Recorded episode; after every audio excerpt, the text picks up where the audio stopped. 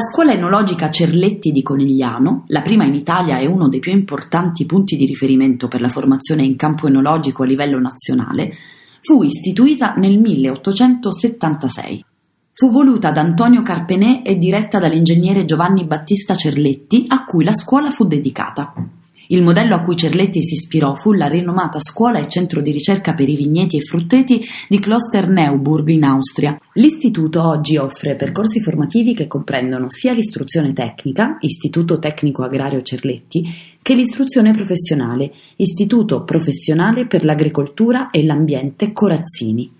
L'offerta si completa con corsi di formazione integrata superiore rivolti a diplomati, i corsi universitari della Facoltà di Agraria dell'Università di Padova, con il corso di laurea in Scienze e Tecnologie Viticole ed Enologiche e in Viticoltura, Enologia e Mercati Vitivinicoli.